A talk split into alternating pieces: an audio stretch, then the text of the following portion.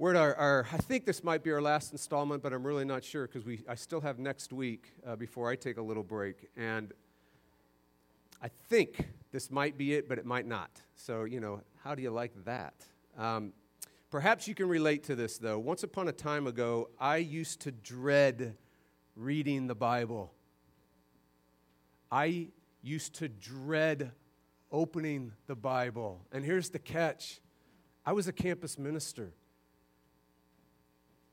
Just opening the Bible for me at this stretch, and it was a long stretch. It was a stretch that went on for a long season.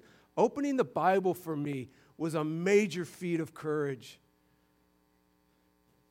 The reason why I didn't stop reading the Bible is because I actually would have felt worse about stopping to read than how I did when I opened it. So I could have stopped, but that would have been absolutely even worse. So I trudged on and I just read the Bible through gritted teeth. So, what in the world was going on, or what in the world goes on when this happens? Here's what happens. When I open the Bible, every character in the Bible, every storyline in the Bible, every statement of truth in the Bible, every depiction of reality in the Bible, every wise saying in the Bible, every poetic image in the Bible, every attribute of God in the Bible, every ethic, every law, every exhortation, every command, every warning, every condition, every holy hero in the Bible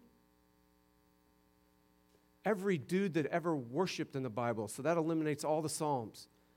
Every time I opened the Bible, I experienced it as a measurement.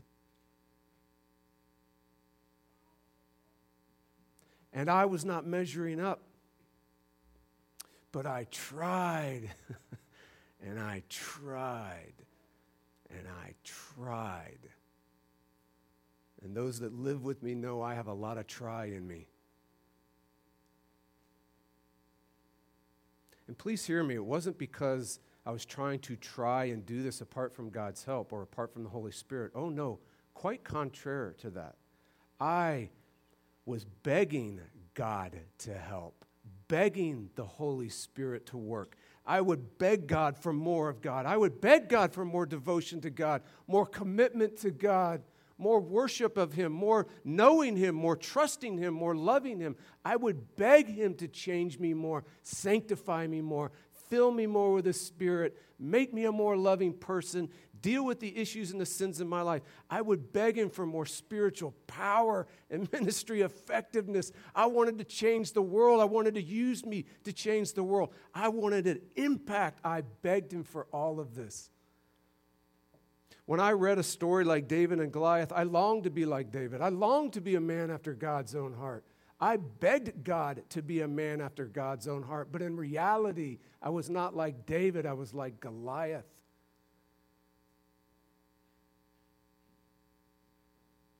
Reading the Bible can be spiritually exhausting.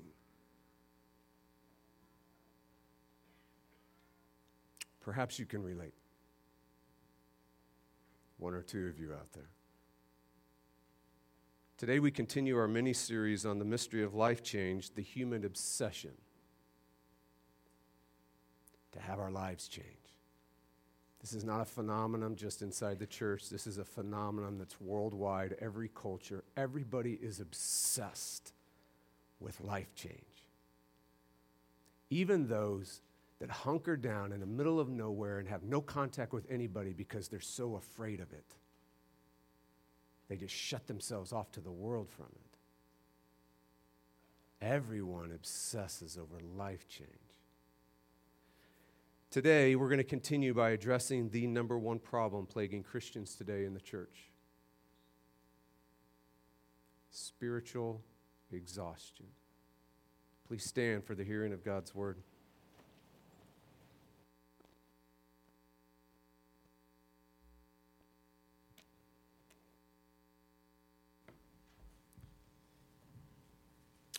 Romans 7 1 through 13.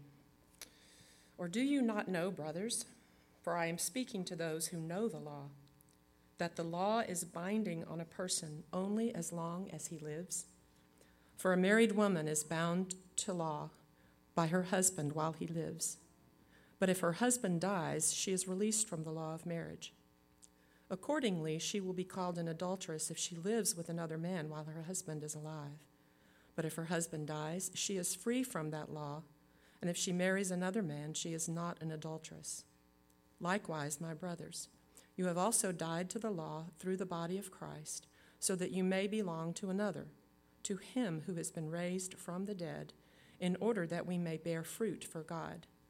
For while we were living in the flesh, our sinful passions, aroused by the law, were at work in our members to bear fruit for death. But now we are released from the law, having died to that which held us captive, so that we serve in the new way of the Spirit and not in the old way of the written code.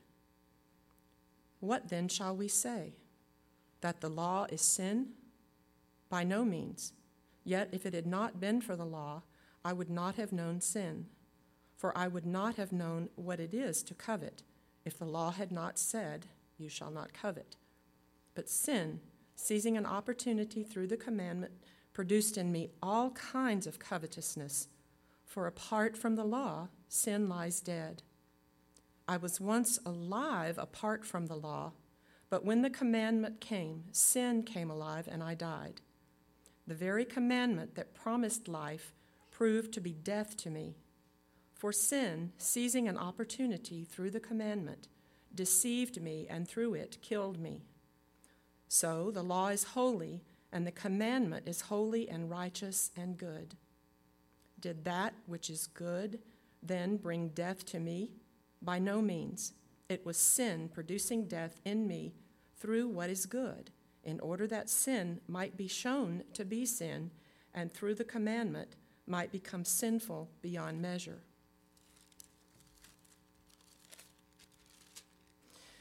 Galatians 3:19 through 26. Why then the law? It was added because of transgressions, until the offspring should come to whom the promise had been made, and it was put in place through angels by an intermediary now, an intermediary implies more than one, but God is one. Is the law then contrary to the promises of God? Certainly not. For if a law had been given that could give life, then righteousness would indeed be by the law. But the scripture imprisoned everything under sin, so that the promise by faith in Jesus Christ might be given to those who believe. Now, before faith came, we were held captive under the law, imprisoned until the coming faith would be revealed. So then, the law was our guardian until Christ came, in order that we might be justified by faith. But now that faith has come, we are no longer under a guardian, for in Christ Jesus you are all sons of God through faith. This is the word of the Lord.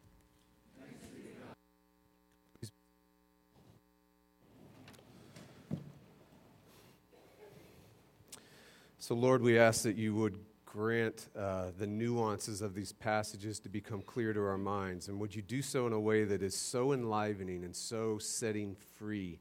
Uh, there would be a release amongst all of us from the spiritual exhaustion because there is spiritual exhaustion in every single one of us this morning, whether we know you or not.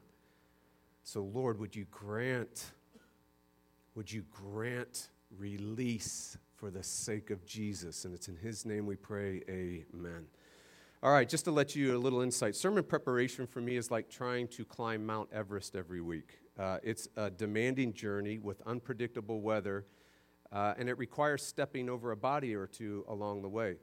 Um, so, the title that you have in your bulletin, it, it sounded really good on Wednesday, Don't Feed the Beast. But by the time Friday turned around and the unpredictability of the journey happened, it is now turned to spiritual exhaustion, so you could ignore that particular title. Today, we're going to look at the cause of spiritual exhaustion and the cure of spiritual exhaustion. Pretty straightforward. So, what's the cause of spiritual exhaustion? I'm going to give you the answer just to be clear. I'm going to give you the answer so there's no confusion.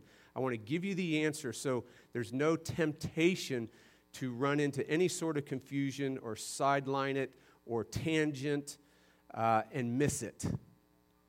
Here's the reason Here's the reason you are spiritually exhausted. Here's the reason you have any ounce of spiritual exhaustion in you. It is because, are you ready? You are living under the law.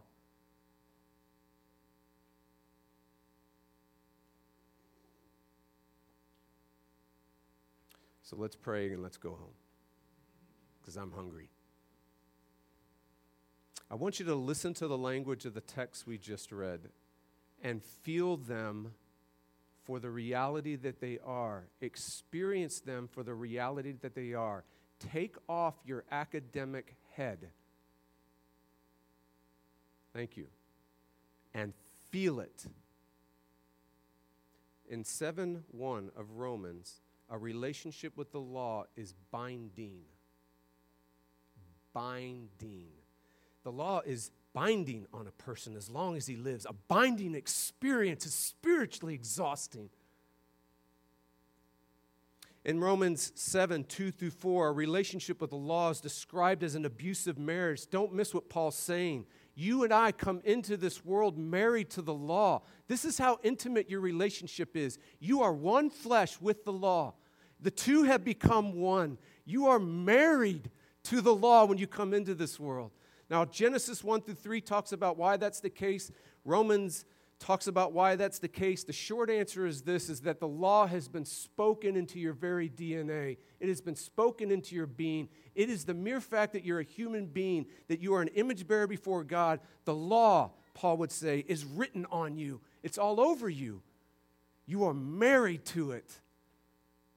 And it's an abusive marriage. It's that personal, it's that powerful, it's that life altering for you. This abusive marriage is spiritually exhausting. In Romans 7 6, the relationship with the laws is described as being controlling, enslaving. But now we are released from the law, having died to that which held us captive. We needed to be released so that we might serve in a new way of the Spirit not in the old way, the slaved way of the written code. Being controlled. Have you ever been controlled? Is spiritually exhausting.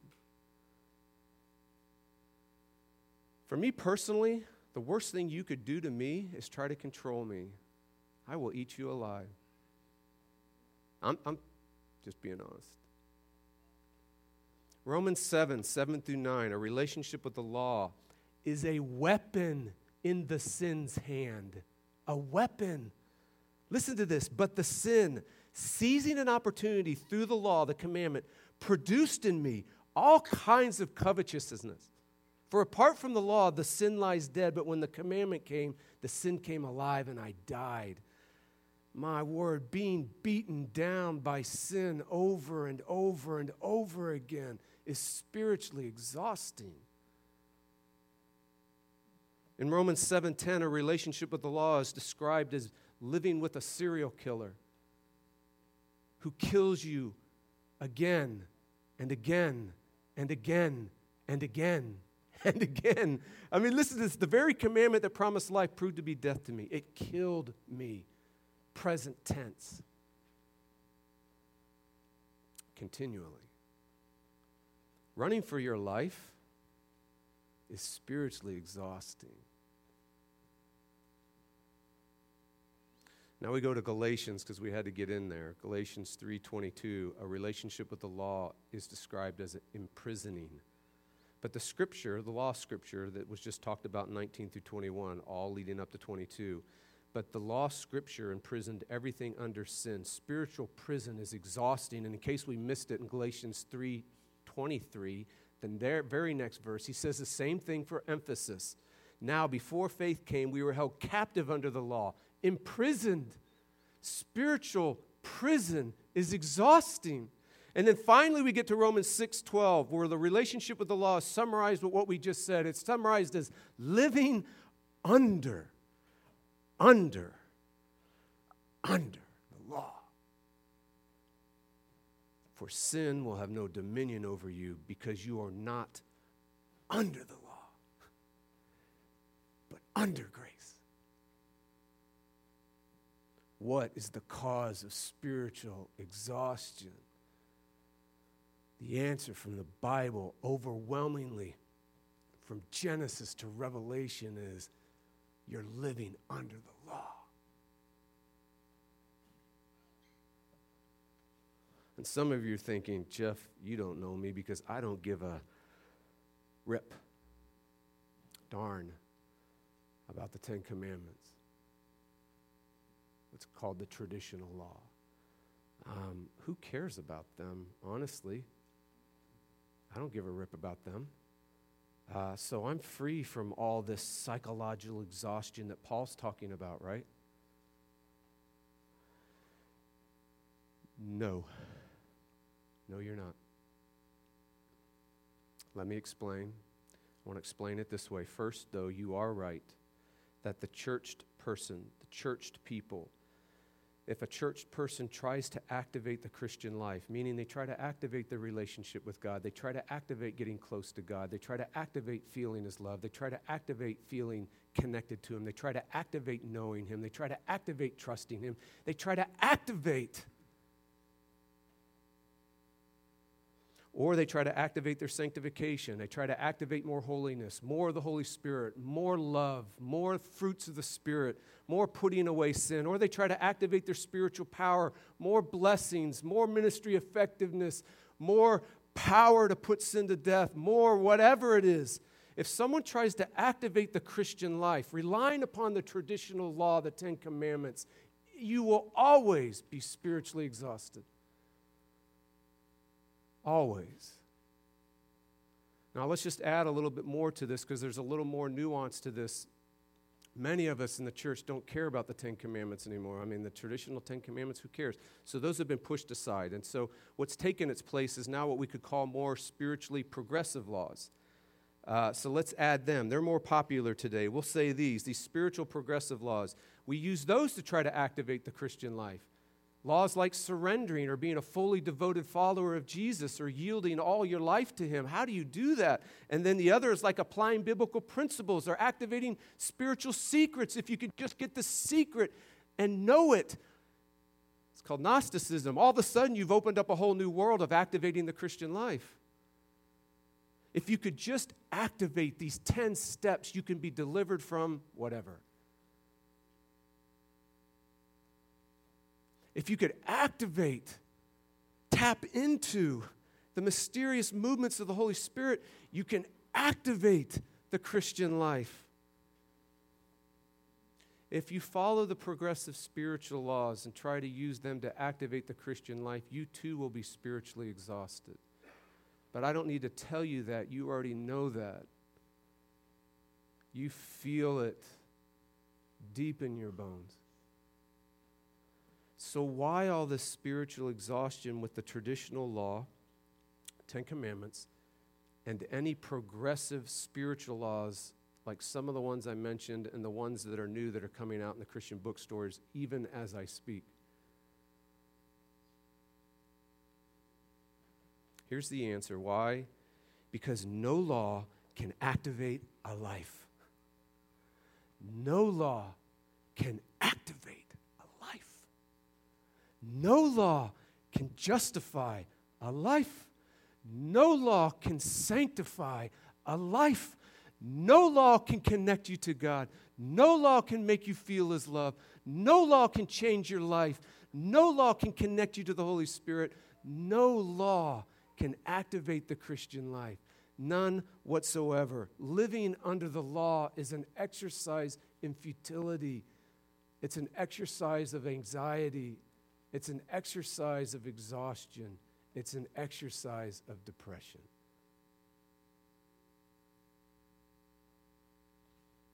So you're thinking, I don't give a darn about the Ten Commandments, and I don't give a darn about all those spiritual gymnastics you just mentioned. Who cares? So I'm free I'm free from the psychological exhaustion that Paul's talking about, right? And my answer to you is only if you're not trying to measure up to the law of thinness. or the law of your parents' approval, or the law of being a good mom, or the law of being a decent human being.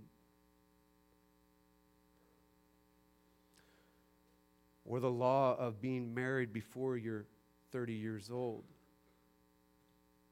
Or the law of if you're married, you better have children. And if you don't have them, you better adopt them.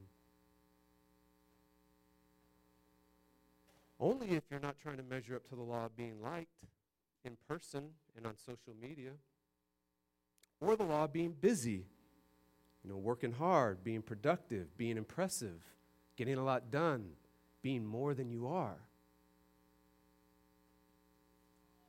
Only if you're not trying to measure up to the law of needing to be right and comfortable personally, socially, economically, racially, culturally, politically, educationally. Did I miss any? Only if you're not trying to measure up to the law of eating healthy no carbs, no preservatives, no sugar, no fast food, no fat unless you're keto, no red meat unless you're paleo. Stand up comedian Jim Gaffigan tells a story of bumping into an old friend at McDonald's. Oh, my word, I love this. And uh, it catches both of them off guard. They're like, ah, you know, like, oh. So the other friend speaks first and says, uh, I'm only here for the 99 cent ATM. Why are you here, Jim? And Jim, trying to collect himself, completely anxious about being obsessed and addicted to Big Macs, says, uh, uh, I'm only here to meet a prostitute. Definitely not to eat anything, heaven forbid. What is the cause of spiritual exhaustion? What is it? Living under the law.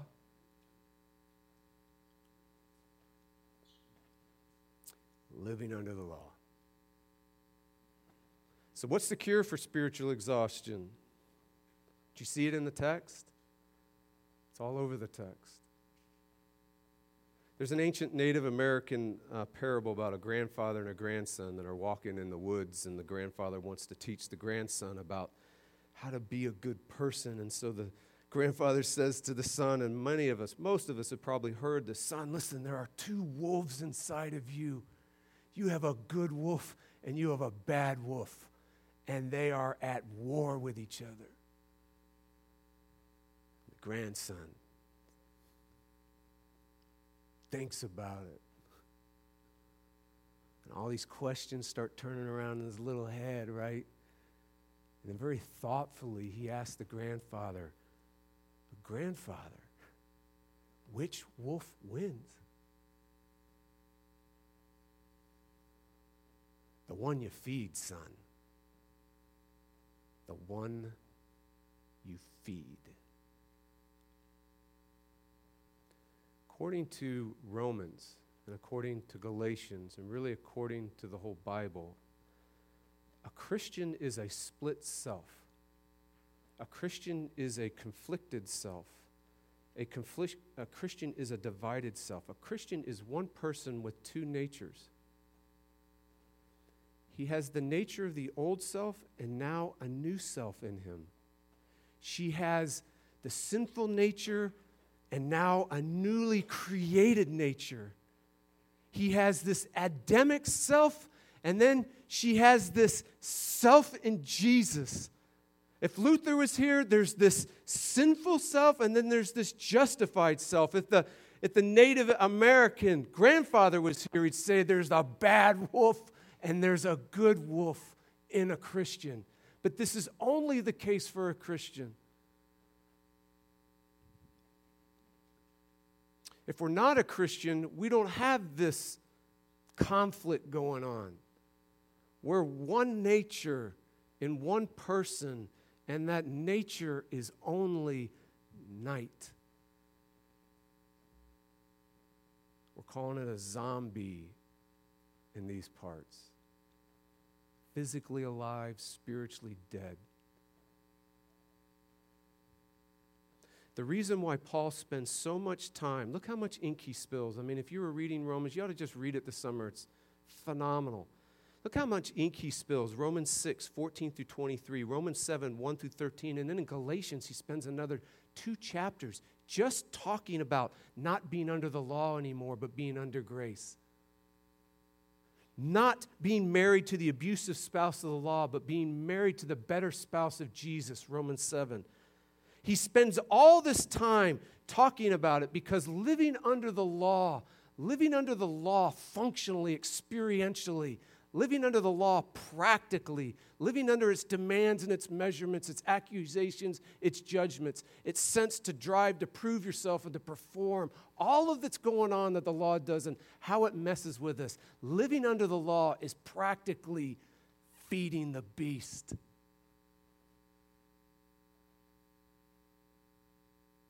Feeding the bad wolf. Living under the law is feeding the old self. It's feeding the sinful nature.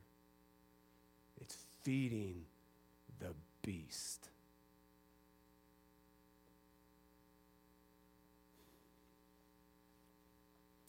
The only way to make some headway in spiritual exhaustion or headway in any sin in your life, and I'm not equating the two, I'm just trying to do an and, a conjunction. The only way to make headway with spiritual exhaustion in your life or with any sin in your life is to starve the beast by not feeding it the law.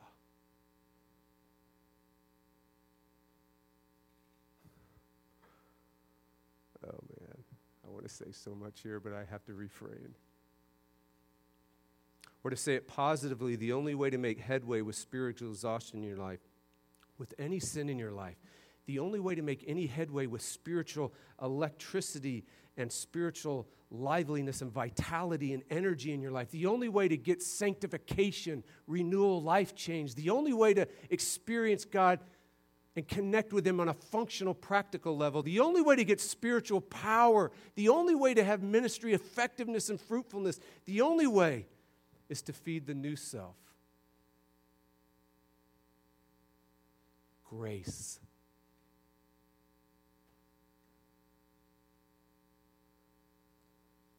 Starve the beast, don't feed it the law. Feed the new self, grace. Changes everything. Functionally, experientially, it starts driving out and healing spiritual exhaustion. It starts giving a psychological wholeness and intactness to your thinking and your feeling and you're willing and you're desiring and you're loving and you're relating and you're doing changes you. Paul says it this way, just in case you missed it. For sin will have no dominion over you. This means, cosmically, yes, when you become a Christian, you are taken out of the realm of the dead, the sin, taken into a new realm to where now you're one person with two natures. That is a You've been taken out. You're out of that dominion. That happens cosmically. Paul's referring to this cosmic transfer, but he's applying it practically. He's applying the definitive work in the present tense. So, this is a functional way. He's saying, How does sin, spiritual exhaustion, have no dominion over you in real life? Functionally, experientially, you're thinking, you're feeling, you're doing, you're relating the way you handle your career, the way you handle failure, the way you handle criticism, the way you relate to success and achievement, the way you work hard and do good works. How does it have no dominion over you? Paul continues, because you are not under the law, but under grace. In other words, starve the beast by not feeding it the law, feed the new self by giving it grace. We could say it this way starve the beast by not feeding it good advice. Feed your new self in Jesus by giving it good news. What does this practically look like? Keller has a ministry called City to City. It's worldwide, it's all over the place. It's this whole philosophy of a gospel vision of life being pushed down into everything and church planting and churches all over the world, regardless of our particular tradition. He has a book that's his manual, it's his training manual. It's called Grace, it's called Gospel in Life, Grace Changes Everything. He says genuine life change looks like this. Paul tells us that the bondage of sin is broken, and we could say, we could insert here because in our context we're saying spiritual exhaustion. So Paul tells us that spiritual exhaustion, the bondage of spiritual exhaustion or sin, is broken when we come out from under the law. When you functionally, practically begin to experience, believe the gospel of Christ's salvation work. You practically, experientially come out from under the law and believe the gospel changes everything. When you move away from a, a works salvation, a self justification, and a self sanctification, come out from under that by believing in a Jesus salvation, in a grace salvation, in a grace justification, and a grace sanctification changes everything. He continues Only when we realize in a new way that we are righteous in Christ does sin and its power over us break. Why? Because all sin in its essence, in its DNA, if you cut it, it bleeds work salvation. If you cut it, it bleeds self salvation. If you cut it, sin in its essence is trying to be your own Savior. Sin in its essence is trying to earn and attain on your own, your own happiness, your own life, your own flourishing, your own identity, your own sense of value, your own meaning, your own singular significance, your own pleasure, your own beauty, your own comfort. And the first thing we do in doing that is we run to creation to do it. Romans 1 and 2. Sin will have no dominion over you experientially when you come out from under trying to earn your salvation, and in this case, your sanctification, and for most of us, the Christian life, and move over to grace. Changes everything. Here's the deal Jesus fulfilled the law for you. He fulfilled the traditional Ten Commandments, which means in all the spin offs that come off of it. So, all those spiritual laws we talked about, you know, I don't know, maybe some of them he fulfilled. Some of them aren't even laws, but they become laws because we are lawed people. It's in our DNA. So, we'll make anything a law, like the law of thinness, or the law of capability, or the law of an SAT score. right? Uh, Jesus fulfilled any law that measures you, any law that demands of you any law that accuses you, any law that condemns you and judges you, he fulfilled it. In other words, he became the law's curse. So when the law says, which it does say, whether it's thinness or your diet, you are always falling short when you step on the scale. Or it's a human being telling you that in person, as painful as that is. You are always falling short. And Jesus said, I fell the whole way for you. I became the curse. Your curse. He fulfilled the law's demand for perfection, this relentless measuring of you, this sense of what you're trying to measure yourself. You're trying to be okay. The relentless judgment and condemnation and shame you feel. He fulfilled the law's perfection. You are now perfect, righteous, complete. You get an image of it with the lamb. Like, remember what kind of lambs they had to take? Does it have any spots? No. Good, we can use it. You're spotless. Is there any blame whatsoever, any imperfection, any flaw in this sacrifice, the sacrificial animal? No, we can use it. You're now unflawed, without wrinkle. You radiate righteousness because he is your righteousness.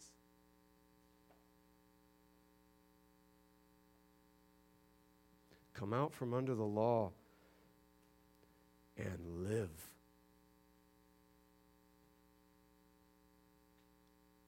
Starve the beast. Don't give him the law. Feed your true self. Give her